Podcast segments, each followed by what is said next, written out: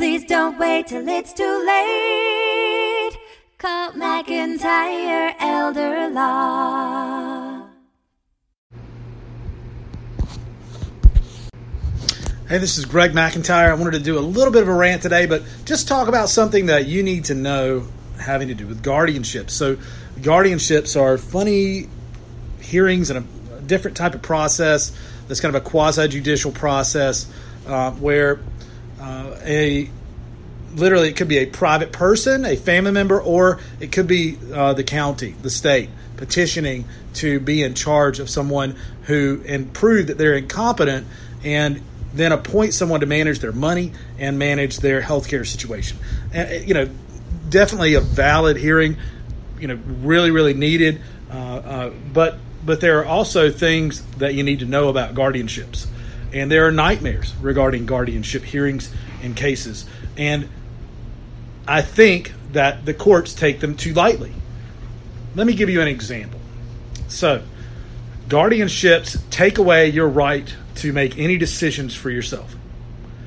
Essentially, you can be confined to a nursing home, assisted living facility, placed there forcibly, and kept there against your will, without a tr- without a, a true trial, without you know. So you could be essentially jailed against your will if that's what your guardian says is the right thing to do. That guardian could be an appointed attorney.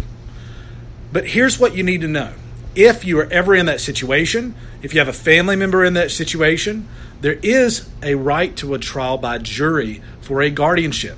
It doesn't have to be in front of the clerk. It would still be in front of the clerk the first time, but then the clerk has to provide preside over a jury trial, a jury of 12 people chosen from the county jury trial list.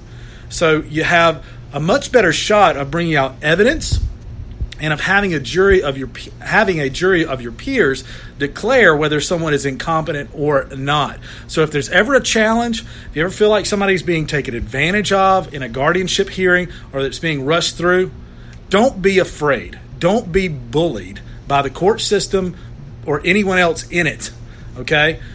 And to not having a jury trial. A jury trial, in my experience, and I have a lot of experience with jury trials, I love them they're the purest form of justice there is in our justice system, um, and in my opinion, and in my experience. So I would much rather have a jury of 12 judge a situation than generally a judge or a clerk any day of the week, 10 days out of 10, seven days out of seven, okay? I mean, every day of the week, I would rather have a jury pick and judge as opposed to a judge or a clerk, okay? because you're going to get, in my opinion, a fairer, a more fair judgment in that situation. And you're, you know, it's not going to be as one sided toward the state. Many times you have the state or the county department of social services who are pursuing these types of proceedings against someone. Well, in my experience, they're given a lot of leeway in the court system. Okay, social services is are social services are given a lot of deference and leeway in the court system as well. It's a government agency, right, in front of another government body. Uh, and then you also have uh, guardian ad litems who might be appointed by the court system and paid by through you know the court system uh, that are also working in that situation, and it can feel like from the other side like it's a rigged game. I can tell you. However, don't ever be scared to say, "Hey, I want to go in front of a jury of my peers and try this case." Now the statute.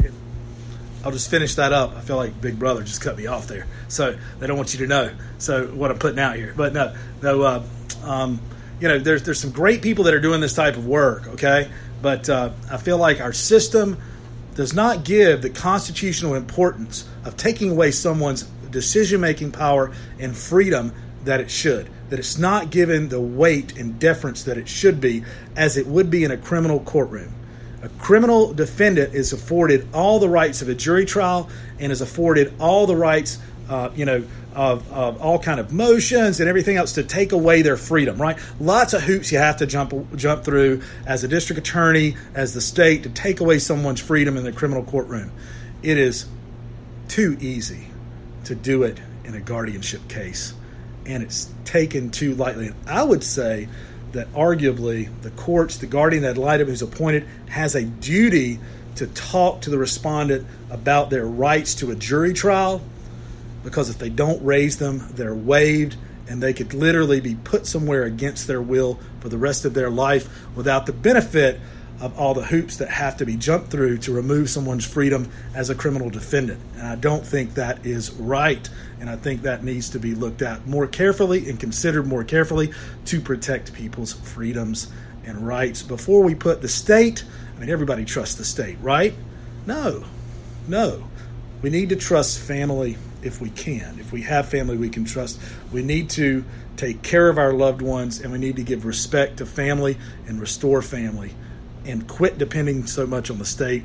Hey, I'm Greg McIntyre. This has been a, a Greg rant, okay? Lawyer Greg rant. And I just wanted to rant about that a little bit because uh, it's kind of a big deal that juries trials are allowed in guardianships. And lot, I don't think a lot of people know about them, and it's a rarely used thing. So I hope this has been educational for you. If you're going through anything like this, let us know. We can help. 704 259 7040. We have an office in Shelby, an office in Charlotte, and I'm um, in our Charlotte office right now. We would love to help.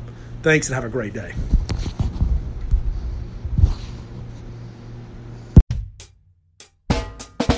Life is busy, we all know. We put off planning till things get slow. Tomorrow's never promised today. Don't get too busy and let it all slip away. Please don't wait till it's too late. Call McIntyre Elder More complex. We can help when you're perplexed. If a loved one needs long term care, we can help avoid some of the scare. Please don't wait till it's too late. Call McIntyre Elder Law.